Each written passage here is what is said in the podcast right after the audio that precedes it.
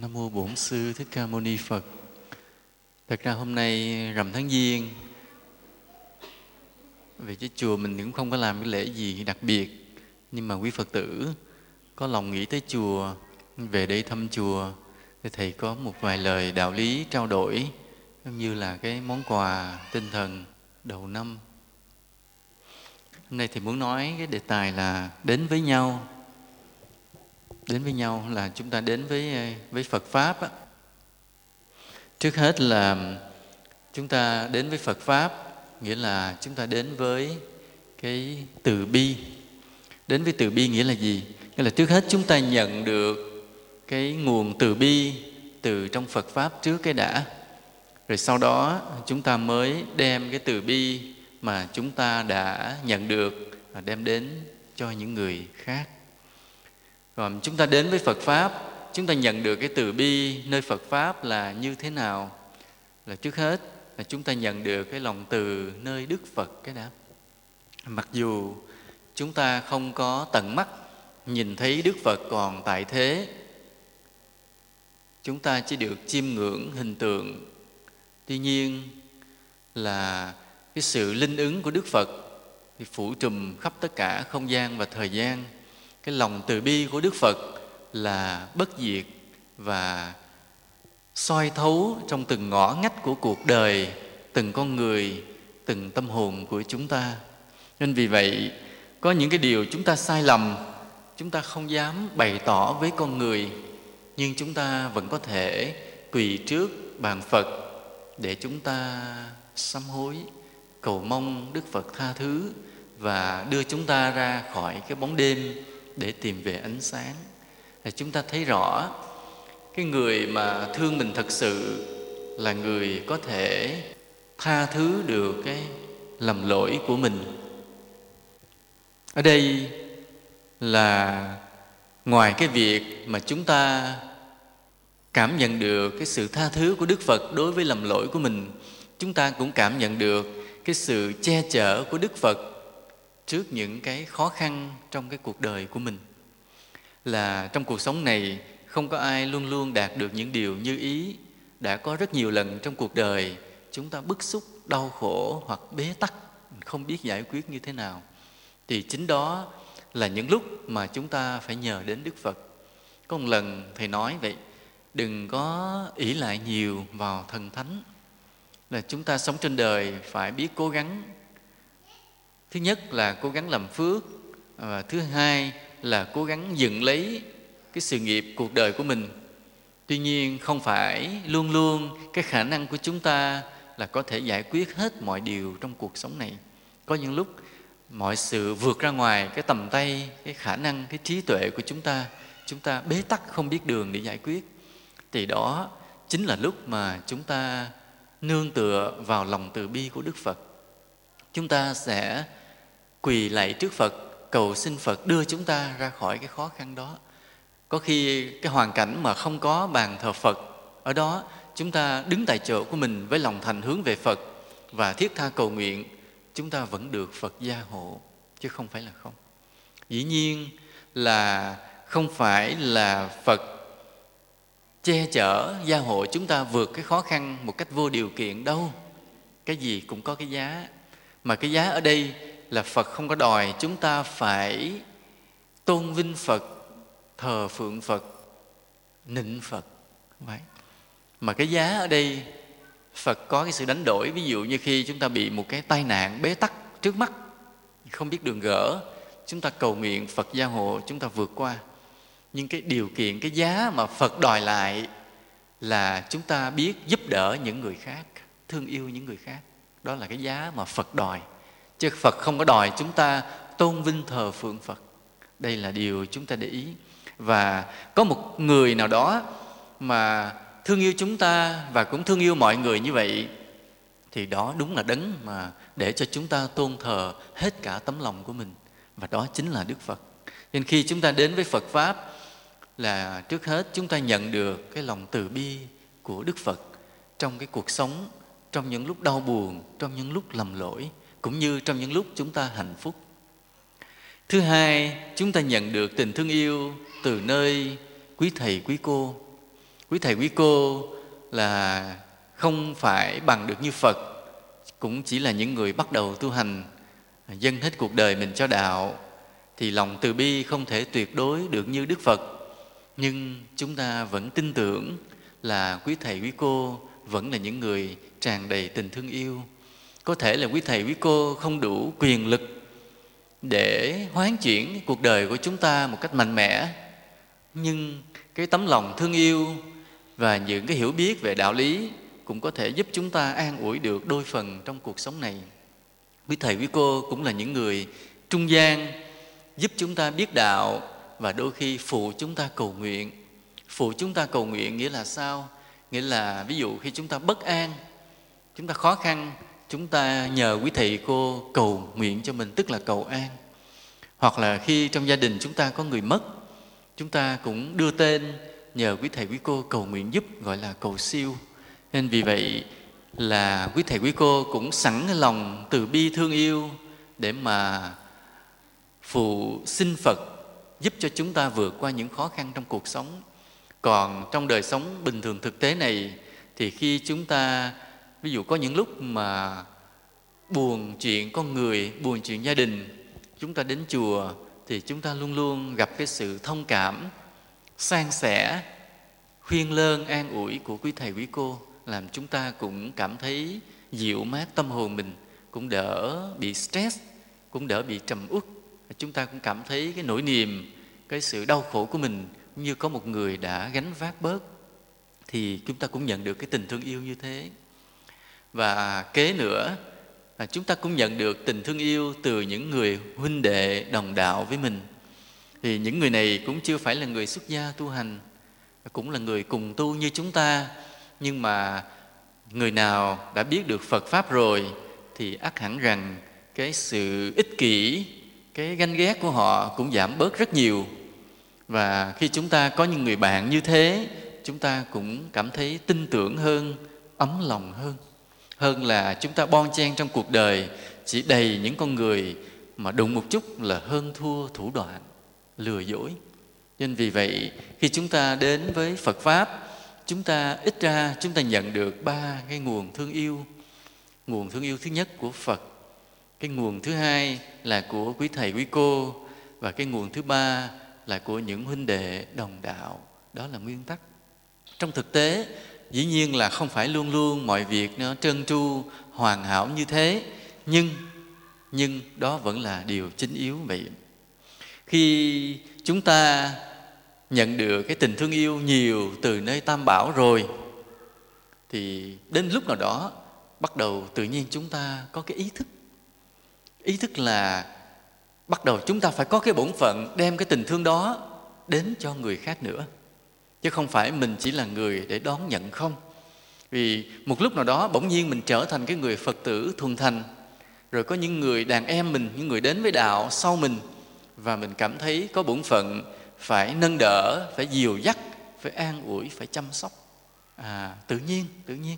Khi chúng ta đầy ắp cái tình thương yêu rồi, bỗng nhiên chúng ta bị thúc đẩy có một cái bổn phận.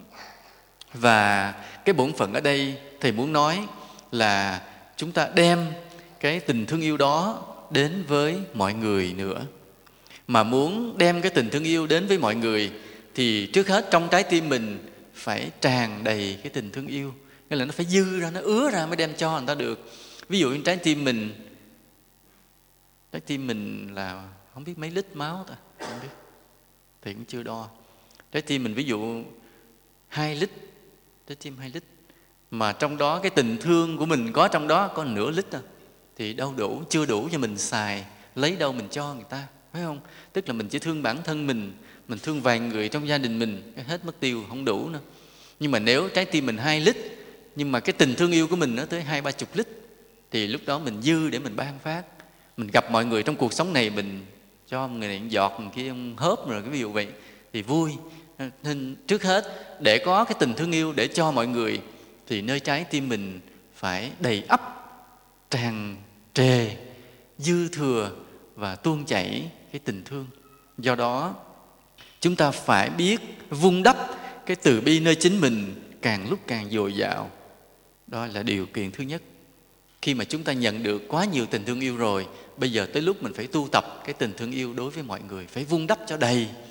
Nhưng mà vun đắp cách nào thì chúng ta phải tu tập một cách sung mãn tu tập cách nào đó thì trong đạo có cái cách quán từ bi. Nhưng hôm nay thầy không có nhắc lại mọi người để ý thôi để ý tìm học. Nhưng thầy nhắc như thế này là chúng ta tu làm sao đó để chúng ta thấy rằng cứ càng ngày mình cảm thấy là mình thương người thương vật nhiều hơn là đúng. Nghĩa là trước đây mình gặp những con người như thế cái mình trân mình mình giữ mình. Ví dụ bây giờ thì nói mình đi qua một chốn đông người à, mọi người quay lại nhìn mình cái mình giả vờ không nhìn thấy ai mình chân mình mình sửa dáng đi cho đẹp mình sửa lại mái tóc mình mình kéo cái chéo áo lại cho ngay ngắn. Tức là mình giả vờ như là không để ý tới ai mà mình muốn mình trở thành cái trung tâm của sự chú ý. Ngày xưa như vậy. Nhưng ngày hôm nay khi mà mình đến chùa được một vài năm khi mình đi qua cái chỗ đông người mình nhìn thấy con người và mình thấy thương yêu họ à, tự nhiên thì như vậy mình tu đã tiến rồi. Hoặc là trước đây ví dụ như mình nhìn thấy một con chim bay ngang qua bầu trời cái đầu mình khởi lên ý nghĩ là bắn con chim này rớt xuống đem về nhậu. Nhưng ngày hôm nay nhìn thấy con chim bay qua mình khởi lòng thương yêu khởi lòng thương yêu. Thì nói như vậy có đúng tim đen của ai không ta? Có trúng tim đen của ai thì đó cái dấu hiệu để mà tu đúng á tức là mình càng lúc càng trở nên thương người thương vật nhiều hơn là càng ngày càng đúng. Rồi cái, cái dấu hiệu nó có bốn cái dấu hiệu để mình biết rằng cái tình thương nơi trái tim mình đã nhiều. Cái dấu hiệu thứ nhất là mình dễ cảm thông nỗi đau khổ của người khác. Trước đây đó, ví dụ như mình nghe bên nhà bên kia họ bị sập tiệm bankruptcy phá sản, tự nhiên mình thấy mừng mừng, thấy mừng. Tự nhiên con người ta bớt con người giàu, tự nhiên mình thấy vui vui, không biết tại sao. Không biết có ai biết, có ai có bị cái đó không? Có không? Có có người đã giơ tay. Tự nhiên thấy người khác đau khổ nhưng mình mừng mừng không biết lý do tại sao. Mình cũng đâu được thêm đồng nào. Tức là người ta sập tiệm, mình cũng không được thêm đồng nào. Mà không biết sao mình mừng mừng, không biết nhưng mà ngày hôm nay mà mình nghe người ta sập tiệm, bỗng nhiên mình xót xa. Đó là dấu hiệu thứ nhất để báo rằng là qua thời gian đi chùa, cái tình thương yêu trong lòng mình đã có mặt, đã hiện diện hoặc là ví dụ như là à, con cái mình cũng đi thi con người ta cũng đi thi thì con người ta đi coi kết quả trước chứ con mình chưa đi kịp coi. Mày hỏi nói sao cái thằng tèo bên kia nó đậu rớt nó nó rớt rồi? Bỗng nhiên mình vui vui. Không biết sao không biết. Gì. mà con ta rớt kệ người ta đậu kệ người ta mà mình cũng vui vui. Tức là hồi trước cái tâm phàm phu mình muốn ai phải thua mình? Không biết con mình đậu hay rớt nếu con mình đậu thì bên kia được quyền đậu. Còn con mình chưa đậu thì không ai trên đời này được quyền đậu hết vì có những cái tâm lý như vậy. Nhưng mà ngày nay không có. Chưa biết con mình đậu hay rớt, mà nghe bên hàng xóm than là con họ thi rớt, mình cũng cảm thấy thương cho họ, xót cho họ. Tức là cái dấu hiệu gọi là cảm thông được cái nỗi đau của người khác là dấu hiệu đúng đầu tiên trước hết. Cái thứ hai là dễ tha thứ cái lỗi lầm của người khác là dấu hiệu thứ hai. Ví dụ trước đây mình nghe em cái người đó là họ ăn cắp ví dụ như bây giờ mình nghe cái thằng bé bên trong hàng xóm mình nó đi nó, nó chôm đồ người ta cái bị người ta rượt người ta bắt cái công an còng tay đem vô bóp đem vô đồn. Mình nghe cái mình hồi trước mình nghe mình hả dạ nó mấy cái thằng nó bắt cho nó hết cho rồi cho yên làng yên xóm phá phách quá. Hồi xưa là mình nghĩ như vậy. Sau này mình cũng nghe trường hợp như vậy tự nhiên mình mình thương mình lại thấy tội chứ mình không có mình không có cái ý nghĩ là là, là, là đáng đời. Mà nghĩ tội nó nói tội nghiệp thằng như vậy nó mất tương lai. Mà không biết nó đi chi con đường đó. Mình mình ước ao là nó đừng sai lầm như vậy nữa. Mình mong là phải phải ước gì mình là người thân của nó, mình khuyên bảo để nó biết quay lại con đường sáng. Đó, nghĩa là nghe người ta phạm lỗi mà không ghét, mà lại xót. Tức là mình xuất hiện cái tâm tha thứ. Đó là dấu hiệu của cái lòng từ bi đã hiện diện trong trái tim mình. Nghĩa là trái tim hai lít máu của mình nó đã có được ba bốn cái lít tình thương ở trong. Đó là dấu hiệu, dấu hiệu thứ ba là lúc nào cũng muốn giúp đỡ người khác trong cuộc sống. À, đây là dấu hiệu thứ ba dấu hiệu tích cực tích cực. Vì bình thường thì thôi. Ví dụ mình đến mình nói chuyện với ai mình nghe người ta nói về đời sống nói về công việc người ta hơi than là bỗng nhiên mình quan tâm. Mình hỏi tới hỏi tới rồi mình cân nhắc trong đầu mình có mình giúp được cái gì mình muốn giúp người ta. Lúc nào cũng muốn giúp lúc nào cũng muốn giúp. Gặp ai cũng muốn làm được hay không thì chưa biết. Tại vì có khi lúc đó khả năng mình không đủ. Nhưng mà trong tâm cái bị thôi thúc là muốn giúp người ta. À, nghe ai nói chuyện người ta đi học khó khăn cái bắt đầu cũng lục lục trong đầu mình coi mình có làm được cái gì hay không cho người ta hay không. Có khi lục không ra.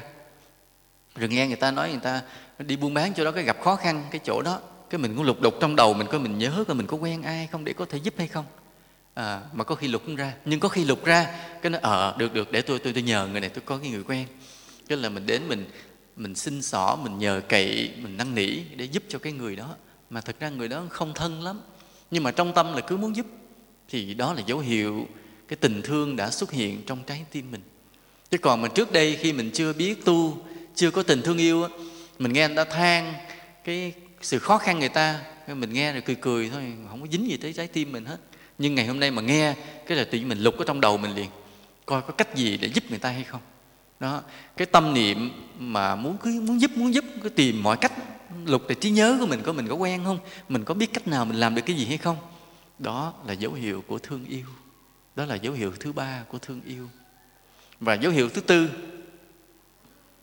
dấu hiệu thứ tư là lúc nào cũng muốn dìu dắt người qua khỏi mê lầm. Đây là dấu hiệu quan trọng dấu hiệu mà chúng ta muốn nói ngày hôm nay rất nhiều. Lúc nào cũng muốn dìu dắt người qua khỏi mê lầm. Nghĩa là sao? Nghĩa là từ bấy lâu nay chúng ta biết được phật pháp, chúng ta tin được nhân quả, mình mình biết tránh điều dữ, mình biết làm điều lành. Là trước chuyện nghịch cảnh mình giữ được bình tĩnh. Ừ. rồi trước những cái thú vui cuộc đời mình biết kiềm chế, tức là mình thấy mình sống cuộc đời lần lần trở nên lành mạnh, thanh tịnh, tạo được nhiều công đức rồi niềm vui xuất hiện trong tâm mình dần dần. Trước đây mặc dù mình làm quần quật hoặc là mình hưởng thụ, mình chơi đùa đủ thứ, vậy mà trong sâu thẳm nội tâm mình vẫn không hề có niềm vui. Vẫn chỉ là những dằn vặt, là những sao động, những bất an. Rồi từ khi mình biết đạo, mình biết kềm chế, mình không làm điều bậy, mình giữ mình trước những cái thú vui xa đọa, mình biết san sẻ, biết hy sinh, biết giúp đỡ tuy cũng bận đó, nhưng bỗng nhiên mình thấy thẳm sâu trong tâm hồn mình có một cái niềm vui mà tiền bạc không mua được. Lúc này mình mới thấy đây thật sự là hạnh phúc, đạo lý thật sự là hạnh phúc. Và lúc đó, khi mình gặp mọi người, luôn luôn trong tâm khởi một cái ý niệm là muốn dìu dắt người qua khỏi cái mê lầm quá khứ mà mình đã từng bị. Mà mình muốn đưa người về đến cái ánh sáng mà mình đang được tắm trong cái vùng ánh sáng đó mình muốn ai cũng được hưởng cái hạnh phúc như thế.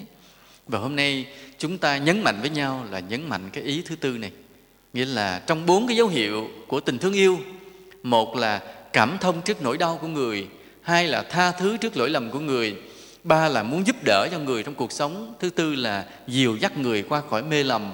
Thì hôm nay chúng ta nói nhiều với nhau ở cái ý thứ tư này hơn. Chúng ta nhấn mạnh ý thứ tư này hơn. Nên là cái người đệ tử phật khi mà hiểu đạo sâu rồi, tìm được cái niềm vui trong đạo lý rồi, thấy được cái ích lợi của đạo lý trong cuộc sống mình rồi, thì luôn luôn thiết tha muốn giúp mọi người cũng đạt được như mình, cũng dìu dắt người qua khỏi mê lầm.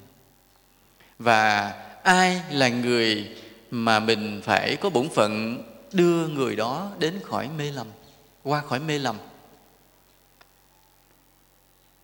Phân loại những người có duyên với chúng ta trong cuộc sống thì rất nhiều, nhưng bất ngờ hôm nay thầy chỉ phân hai loại. Một người mà tìm đến với ta, và người thứ hai là ta tìm đến với người hai hạng. Hai hạng. Chứ thầy không phân biệt theo cái tiêu chuẩn khác nghĩa là đây là người trong dòng họ, kia là đồng nghiệp, nọ là bạn bè, người là cấp trên, cấp dưới, không có không có phân biệt. Mà thầy chỉ phân biệt theo cái quan điểm đến với nhau nghĩa là sẽ có hai hạng người đó.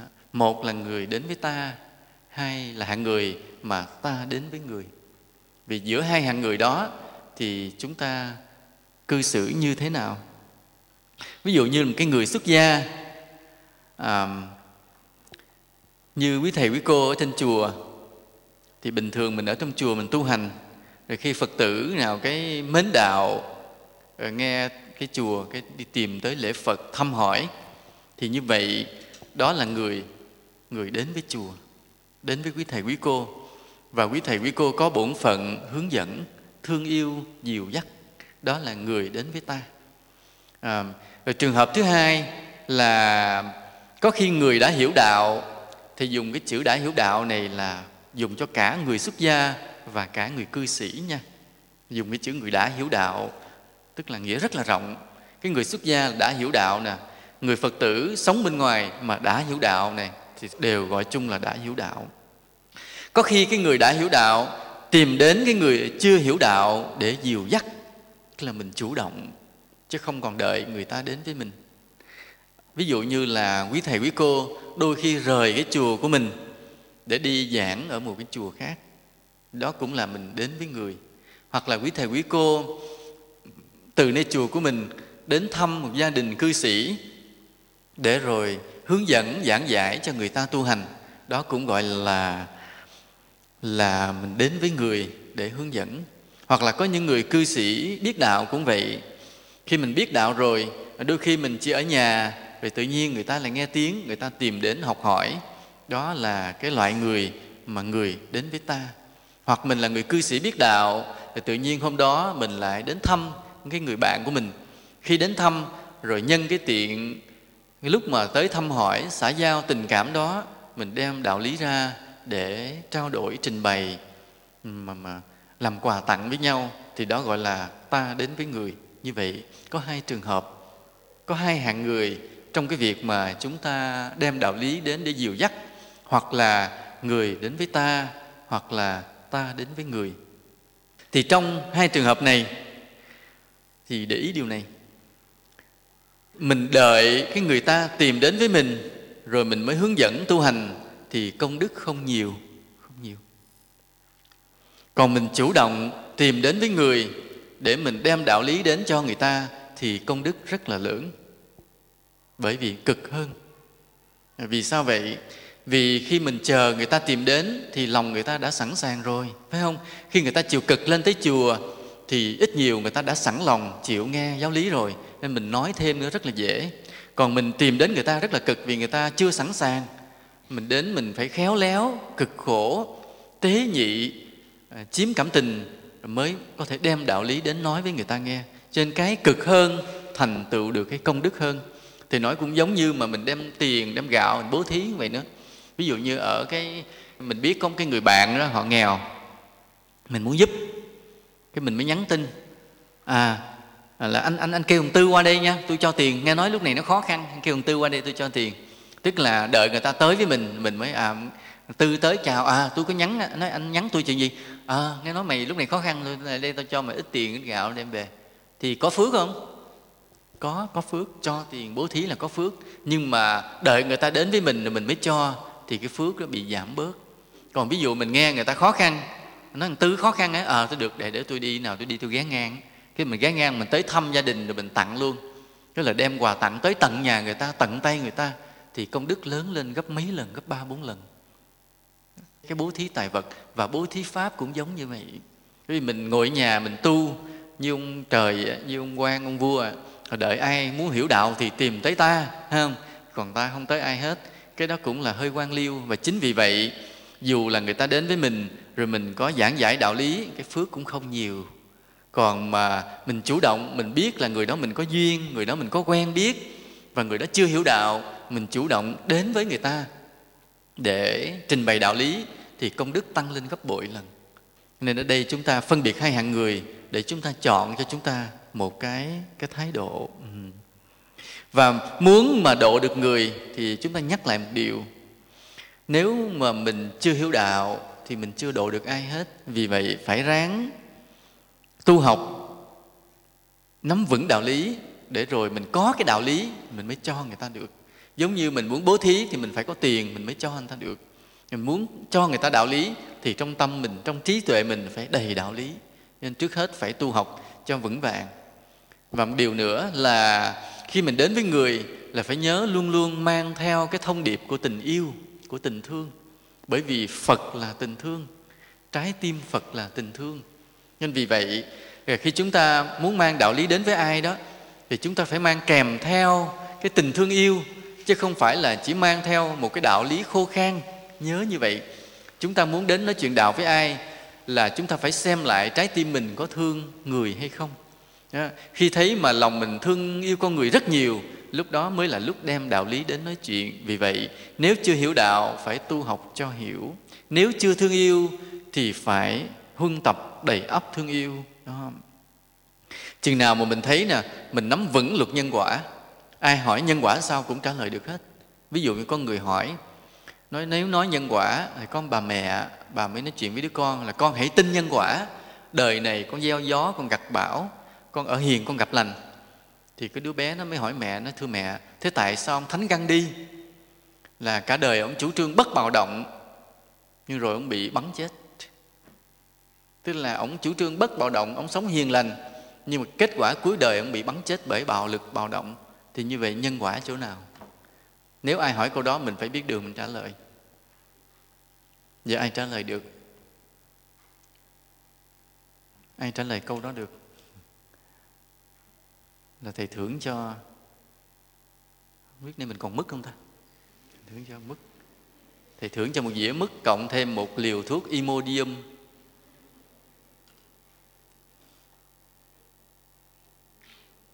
Ai trả lời được? Trường hợp thánh gandhi đó. Cả đời chủ trương bất bạo động. Cái là ông đấu tranh giành độc lập cho ấn độ. Thì lúc đó cái người anh mà cai trị ấn độ là họ nói chuyện bằng súng là bằng dùi cui. Người anh đỡ người pháp. Ở cái người pháp ở việt nam đó là họ diệt chủng nha. Người pháp việt nam hồi lúc mà họ cai trị việt nam, họ đi vào cái làng xóm quê đó, họ cứ lôi người dân, họ bắn bừa bãi, chôn tập thể. Gặp phụ nữ là cưỡng hiếp, gặp đàn ông nghi ngờ là bắn chết liền. Nghĩa là thực dân pháp ngày xưa mà cai trị việt nam mình mang cái tội diệt chủng rất nặng nay mình không lôi ra chứ mà lôi ra là là pháp mang tội với mình rất nhiều, mắc món nợ rất nặng đối với dân tộc mình, giết rất bừa bãi. Cái người anh mà cai trị ấn độ thì đỡ hơn chút, dĩ nhiên cũng tàn bạo chứ không phải không. Đế quốc thực dân nào cũng tàn bạo, nhưng mà đỡ hơn chút. Thì lúc đó thánh gandhi chủ trương giành độc lập ấn độ bằng cách là bất hợp tác và bất bạo động, chứ không có dùng vũ khí để đánh lại cái người anh à, thì chủ trương hiền lành như vậy tại sao cuối đời ngài bị bắn chết?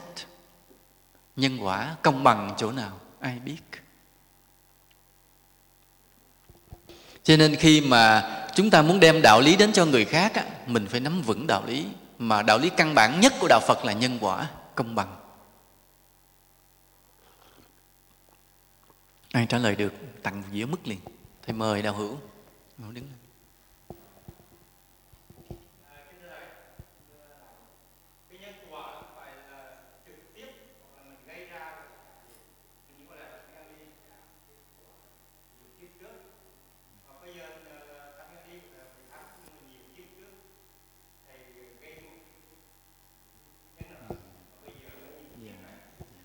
Dạ, cảm ơn đạo hữu. Chúng ta cho tràng pháo tay đi. Nhớ ông Lát tặng nửa dĩa mứt và nửa liều Imodium. Tại vì sợ đó, ăn mứt ngọt đó, nó sợ, mình phải thêm thuốc để phòng. Tại sao phân nửa? Tại vì cái, cái trường hợp của Thánh Căn Đi chúng ta có hai câu trả lời. Một câu trả lời theo cái nghiệp quá khứ. Đó là tuy kiếp này Ngài sống rất là hiền lành, bất bạo động, nhưng mà còn cái dư báo nào đó ở quá khứ, ngài chưa trả, và bây giờ phải trả. Cái câu nói đó hoàn toàn chính xác. Nên đạo hữu đã, không biết đạo hữu pháp nhân gì, nhưng đã trả lời đúng theo đạo lý như vậy. Đó là cái thứ nhất. Và đây là câu trả lời thứ hai, là ngay trong kiếp hiện tại. Ngay trong kiếp hiện tại, thánh căn đi làm nghiệp gì?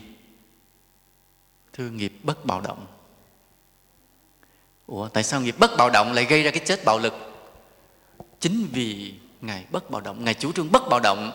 Cho nên vô số người dân ấn độ tôn thờ ngài đã bất bạo động. Là khi mà họ đi xuống mua biển, họ làm muối đó. Họ không thèm mua muối của thực dân anh nữa. Họ tự xuống biển, họ lấy nước biển lên, họ làm muối để họ sống. Thì cái thực dân anh mới thấy vậy, mới đứng chặn đường, không cho họ xuống. Và họ cứ lặng lẽ họ đi. Thì cái thực dân anh nó mới cầm cây đánh người ta. Đánh quất rầm, người ngã xuống một người ngã xuống nằm đó, người sau cái lặng lẽ bước lên, quất vào đầu cái rầm, ngã xuống, người khác bước lên. Nên là nó đánh tới chừng nào mà nó sợ không dám đánh nữa thì thôi. Thì những người sau cứ tiếp tục xuống biển mà lấy muối. Còn ai gục chết cứ nằm ở đó mà chết. Thì chính vì cái bất bạo động, cho nên người ta, cái số người chết vì bất bạo động cũng rất nhiều. Và thánh gandhi cũng phải trả quả báo đó. Chúng ta nhớ, bất bạo động cũng làm người ta chết. Đồng ý không? Đồng ý không? Đó. Nghiệp hiện tại chứ không phải không. Chúng ta đừng tưởng nên cái nhân quả rất là phức tạp, không phải dễ suy luận. Một là có thể có quá khứ, ngài có cái nghiệp gì đó, nhưng trong hiện tại, cái chủ trương bất bạo động của ngài cũng làm chết rất nhiều người dân ấn độ, chứ không phải là không. Và ngài cũng phải đền trả cái quả báo đó bằng một cái chết. Mặc dù lúc đó sự nghiệp giải phóng dân tộc ấn độ của ngài cũng đã hoàn thành nên chúng ta đừng tưởng luôn luôn hiền lành là đúng đâu, không phải đâu. Không phải luôn luôn hiền lành là đúng đâu. Chính vì vậy mà lý do, đó là lý do tại sao trong chùa chúng ta vẫn thấy thờ một vị tượng hộ pháp cầm cái gươm. Phải không? Chúng ta đi chùa, chỉ có chùa này là, chùa này là hiền nhất. Cho nên không có thờ tượng hộ pháp cầm cái gươm. Chứ còn các chùa khác có thờ tượng hộ pháp cầm cái gươm, mà cái gươm ngày xưa là cái vũ khí giết người, phải không? Chứ nếu ngày nay mà mình thờ tượng hộ pháp, mình phải cầm gì? Cầm súng mà súng không biết là súng côn k năm tư hay là nên là súng trường tiểu liên, đại liên, không biết chừng nữa nha. Có khi ông vác luôn súng cối trên vai nữa. Có khi bây giờ mà thờ tượng hộ pháp là thờ ông mặc đồ quan cán bộ, rồi ông vác cây súng ba vô ca trên vai, ông không chừng nữa. Cho nên là từ bi nhưng phải có cái bạo lực bảo vệ. Chính vì thánh gandhi đi một chiều là bất bạo động, nên ngài cũng không đúng với trung đạo, với chân lý, ngài cũng tạo thành nghiệp và dân ngài chết cũng rất nhiều bởi cái bất bạo động đó, ngài cũng phải trả qua báo. Nên không phải luôn luôn hiền lành là đúng. Như có cái cô phật tử của chúng tôi vậy, cô này cô quy y thì cô hiền lành cũng đẹp trai. Có lần đó cô đi xe ôm. Cái ông xe ôm thấy cô có nhan sắc quá, cái ông lái xe vào cái ngõ khác vào, cái hẻm vắng luôn. Hẻm vắng luôn. Cô kêu chạy ra mà không chạy. Cái cô sợ cô rút con dao, cô dí vào hông, cô nói, bị lái xe đi ra lại. Nhờ con dao đó, ông kia lật đật ông chạy, ông lái xe em đi ra thì cô này cũng chẳng đâm giết gì ai, nhưng mà nhờ có con dao mà để sắc trái cây đó, lúc đó không biết đâu có được dí mà không, ông ông sợ ông lái ra. Chứ nếu không là không biết chuyện gì xảy ra. Đó. thành thử có những lúc phản ứng quyết liệt như vậy mà được chấp nhận coi là đúng. Cho nên mọi người có thể học tập cái gương đó. Nhưng mà đừng có dí sâu quá rồi leo lên ta đổ thừa thầy ta nói thầy suối. Rồi, đó là cái đạo lý nhân quả nên mình phải nắm vững nhiều khía cạnh, ai hỏi cỡ nào cũng trả lời được hết. Rồi giáo lý về tứ đế, rồi vân vân, nhiều cái giáo lý khác mà mình nắm vững rồi, mình có thể đem đến để mà san sẻ với con người. Ừ. là mình giúp cho người ta, đầu tiên á, là chúng ta có bổn phận với gia đình mình trước. Chúng ta sẽ đem cái tình thương yêu xây dựng lại gia đình của mình trước. Làm sao cho gia đình mình ai nấy đều biết đạo mọi người sống thương yêu hạnh phúc với nhau. Đó là dấu hiệu đúng đầu tiên đúng đầu tiên. À, chúng ta thấy cái người nào biết đạo mà gia đình êm ấm hạnh phúc ai cũng biết tu trong nhà đó đó là gia đình lý tưởng của đạo phật. Kế đó là những người ngoài gia đình như là dòng họ bà con bạn bè làng xóm. Mình cũng đem cái tình thương để giúp xây dựng lại hết. Đem tình thương yêu mình giúp đỡ. Nhớ như vậy tình thương yêu và sự giúp đỡ. Trước chưa nói phật pháp. Chưa nói phật pháp. Đến khi nào mà chúng ta cảm nhận rõ ràng là đã đến lúc đem phật pháp ra chúng ta trao đổi giúp người thì lúc đó mới được nói về phật pháp. À, chứ đầu tiên là chỉ đem tình thương yêu và sự giúp đỡ đến thôi. Đến cho những người trong gia đình mình đến cho họ hàng bà con bạn bè xóm làng. Cái là chỉ có thương yêu và sự giúp đỡ thôi chứ đừng đem phật pháp nói sớm quá. Chứ đem phật pháp nói sớm quá, người ta coi thường mình. Vì cái người đó người ta chưa có quý mình lắm, người ta chưa thương mình lắm. Bỗng nhiên bữa nay mình trở thành ông thầy giảng đạo, cái người ta sẽ nói mình là nay ngày nó hâm hâm, tự nhiên nó đi tu, ha. nó coi thường cái người ta mang tội. Phật pháp phải nói đúng lúc đúng lúc mà mình thấy lòng người ta đã sẵn sàng. Người ta thương mình, người ta tin mình. Người ta tin rằng mình đã là người sống đúng. Những điều mình nói sẽ đúng thì mình sẽ nói về phật pháp. Còn người ta chưa đủ tình thương, quý mình, tin tưởng mình, khoan nói phật pháp. Nhớ điều đó nha. Chúng ta rất muốn dìu dắt người qua khỏi mê lầm, nhưng phải đúng lúc. Và thế nào là đúng lúc? Chúng ta phải có cái cảm nhận thật là tinh tế, sắc bén. Mà trước đó là chúng ta phải thương yêu và giúp đỡ để mọi người tin tưởng. Chứ không thể mình vừa mới chửi người ta tạt mặt, cái lát kêu là vô đây tao giảng nhân quả cho mày nghe. Thì người ta tin không? Không, thì cái thứ đạo mình cũng là đạo ba láp. Còn mình mình thương người ta. Dù người ta nóng giận, mình cũng từ từ ôn tồn. Người ta khó khăn, mình giúp đỡ. Vậy thì lúc đó mình có nói cái đạo, người ta tin đây là một đạo chân chính, giúp người ta vượt qua khỏi đau khổ. Nên chúng ta phải lấy cái tấm gương mình trước trước khi chúng ta mở miệng nói về đạo lý. Chúng ta nhớ điều đó như vậy. Và cũng đừng có để chậm trễ. Ví dụ như mình giúp người đã tới lúc chín mùi mà mình không chịu đem phật pháp nói để coi cơ hội nó trôi qua, thì cũng là một cái cái kém về trí tuệ. Nên vì vậy mà chúng ta phải đúng lúc, chúng ta thương yêu, giúp đỡ con người, chúng ta cảm nhận đã tới lúc rồi là nói liền, đem đạo lý ra khuyên bảo liền, khuyên mọi người phải tin nhân quả, phải tránh điều ác, phải làm điều lành à, phải biết hướng tâm về tâm linh, vân vân. Đó, nhiều điều chúng ta phải nói như vậy. Ừ. Đó là trường hợp người chưa biết. Rồi có những người trước kia, mình nghe nói là họ có quy y, họ biết đạo, rồi sau này không biết vì lý do gì đó, họ bỏ chùa mất tiêu. Họ không tới chùa. Không biết là do họ bất mãn ông thầy, hay là do họ lơ đảng mắc làm ăn quá cái quên mất chùa. Thì nghĩa là đối với những người mà suy yếu đạo tâm, thì mình cũng phải tìm cách phục hồi cái đạo tâm cho họ. Đó. chúng ta phải chủ động tìm tới người đó hỏi han. Nói, trước đây tôi nghe nói là anh đi chùa, anh quy y, rồi sao lúc này không thấy đi chùa thì có, chúng ta mới nghe tâm sự. Nên tôi tới chùa đó, cái ông thầy đó, ông không cho tôi ăn cơm. Gặp bữa cơm trưa, tôi tới nhầm bữa cơm trưa, cái thấy ông ăn cơm, tôi đứng làng sàng làng sàng đó. Cái ông hỏi tôi ăn cơm chưa? Thì mới đầu tôi cũng mắc cỡ, tôi gật gật cái đầu, cái ông không mời nữa. Cái làm tôi nhịn đói, tôi đi về, nên giờ tôi không thèm đi chùa nữa. Ờ, thì lúc đó mình phải trả lời, ai kêu anh gật đầu? Lỗi thầy anh, ai kêu ông giận, thầy? Thôi bây giờ tôi dắt anh này lần nữa nha. Lần này tôi bảo đảm là sẽ có cơm ví dụ vậy, mình tìm cách mình hỏi han để phục hồi cái đạo tâm cho người ta. Hoặc là mình hỏi, ủa, trước khi anh đi chùa, sao lúc này không thấy anh đi nữa? Nói, tôi mắc làm ăn quá à. Thì lúc đó mình mới đem đạo lý nó, không, anh mà làm ăn mà anh quên làm phước là anh làm ăn không thành công. Anh phải biết vừa làm ăn, vừa làm phước. Thì cái việc làm ăn của anh nó mới bền vững lâu dài. Cái có đức mới để lại cho con cháu. Còn anh chỉ lo làm ăn mà không lo làm phước là cuối đời anh anh hết phước, cái làm ăn anh nó sụp đổ. Và con cháu anh cũng không có thành công luôn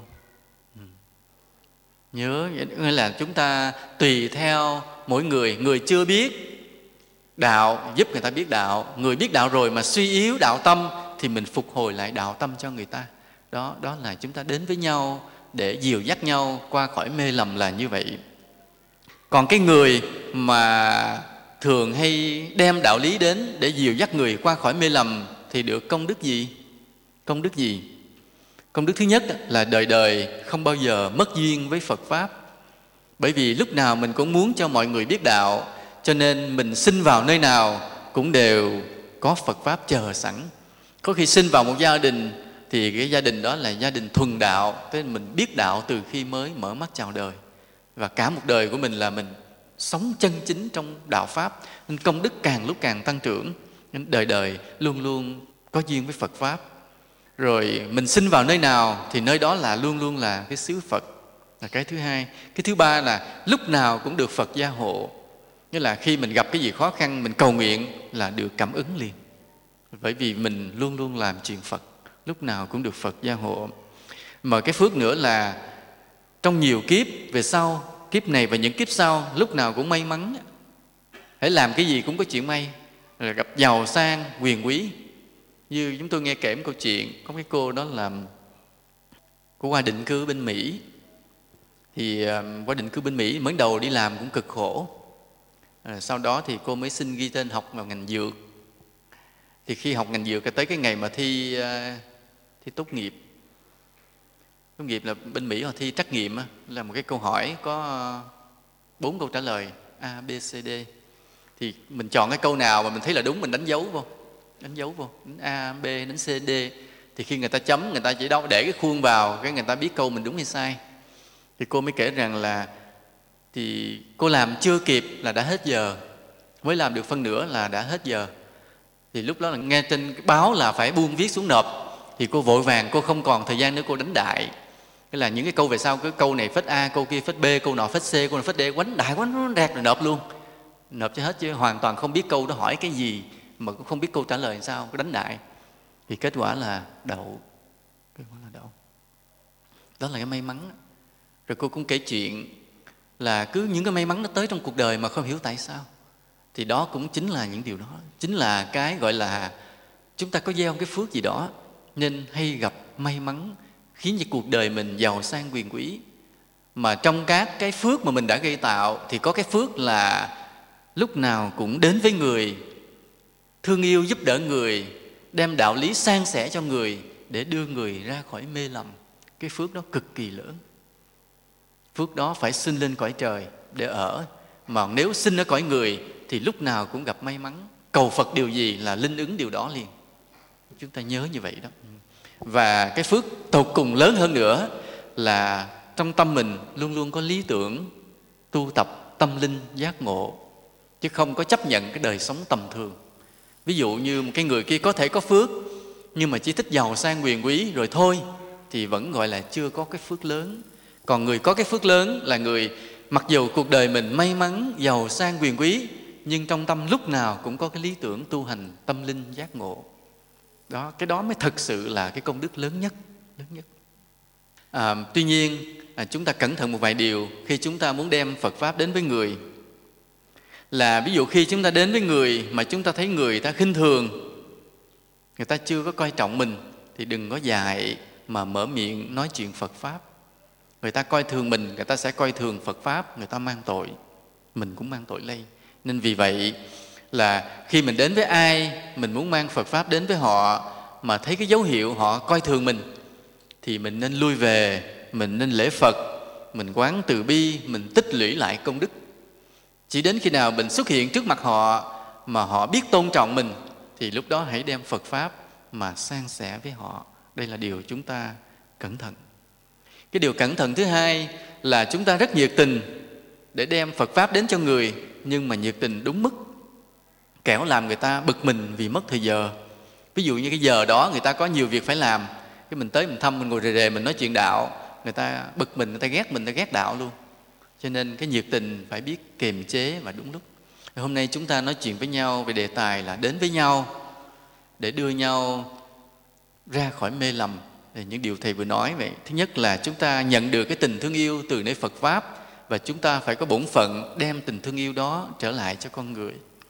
Mà trong cái tình thương yêu đến cho con người thì có bốn dấu hiệu và chúng ta nhấn mạnh cái thứ tư là lúc nào cũng muốn dìu dắt người qua khỏi mê lầm và trong cái việc mà đem đạo lý để đưa người ra khỏi mê lầm, thì chúng ta phân biệt hai loại loại người. Một loại là ta đến với người và loại người người đến với ta. Và trong đó chúng ta nhấn mạnh là chúng ta chủ động đem phật pháp đến với người thì công đức lớn hơn gấp bội lần. Đó. và ý nghĩa bài hôm nay chúng ta nói chuyện với nhau là vậy. Và mong rằng mọi người sau khi nhận được phật pháp, nhận được tình thương từ nơi phật là chúng ta hãy đem cái tình thương và phật pháp đó tuôn vào mọi cái ngõ ngách trong cái cuộc sống này để cho ai ai cũng được thương yêu, ai ai cũng có phật pháp và cuối cùng là ai ai cũng có hạnh phúc. Nam mô bổn sư thích ca mâu ni phật.